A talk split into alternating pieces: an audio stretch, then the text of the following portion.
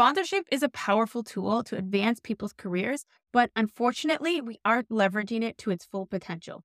With this one simple tweak, focusing on opportunities instead of advice, we can accelerate women's careers and start to close the gender gap. Welcome to Ambition Theory Women in Construction. This show asks questions that everybody is thinking about but doesn't want to say out loud.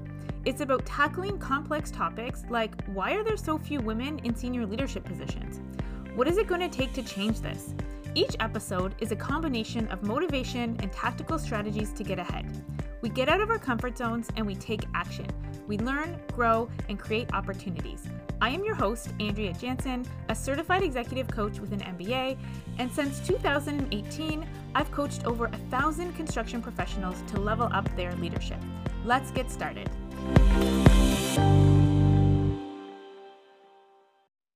In 2019, I wrote an article in the Forbes Coaches Council about the difference between sponsorship and mentorship. The hypothesis then was that sponsorship, not mentorship, would become the answer to advancing women in the construction industry.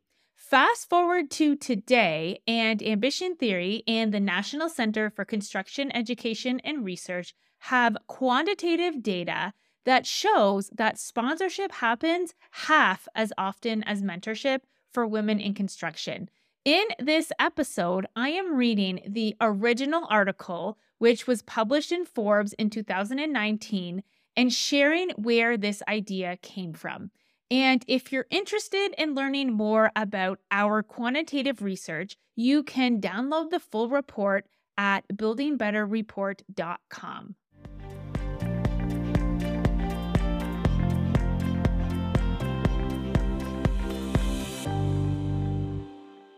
Women, stop asking for advice and do this instead.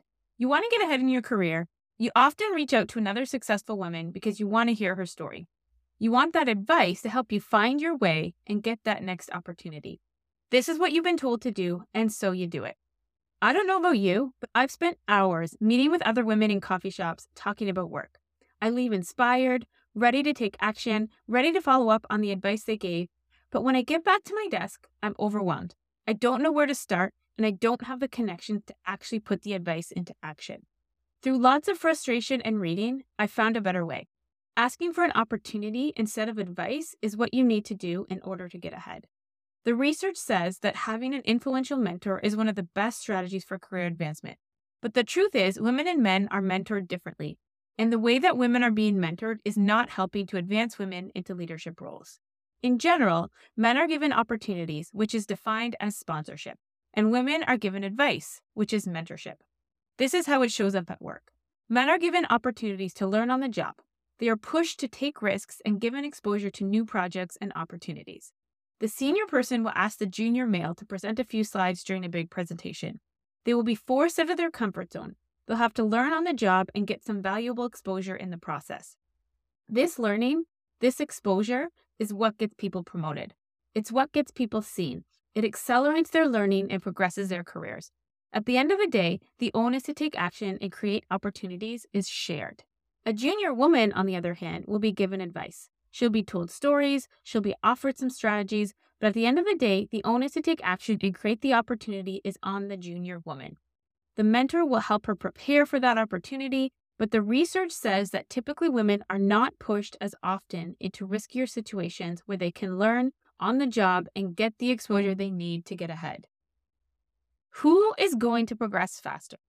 The person getting the advice and preparing for the opportunity, or the person who is given the opportunity and learns as they go?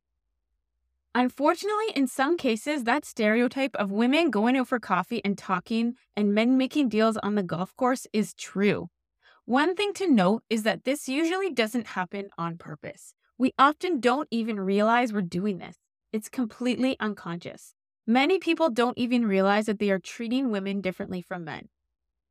Now that we have this knowledge, we need a plan to move forward. Here are three things that you can do to get that opportunity, to get the exposure and experience you need to get ahead. Number one, showcase what you have to offer. In order for someone to take a chance and offer you an opportunity, they need to know what you're capable of.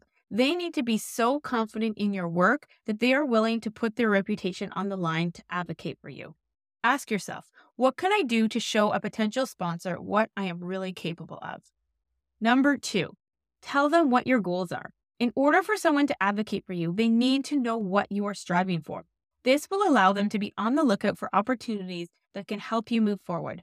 It sounds really simple, but getting clear on your own goals and sharing them with your sponsor will allow them to realize that they can help you. Ask yourself, what are my short term and long term goals? And finally, number three, ask for the opportunity. The research has told us that women are groomed for leadership differently than men.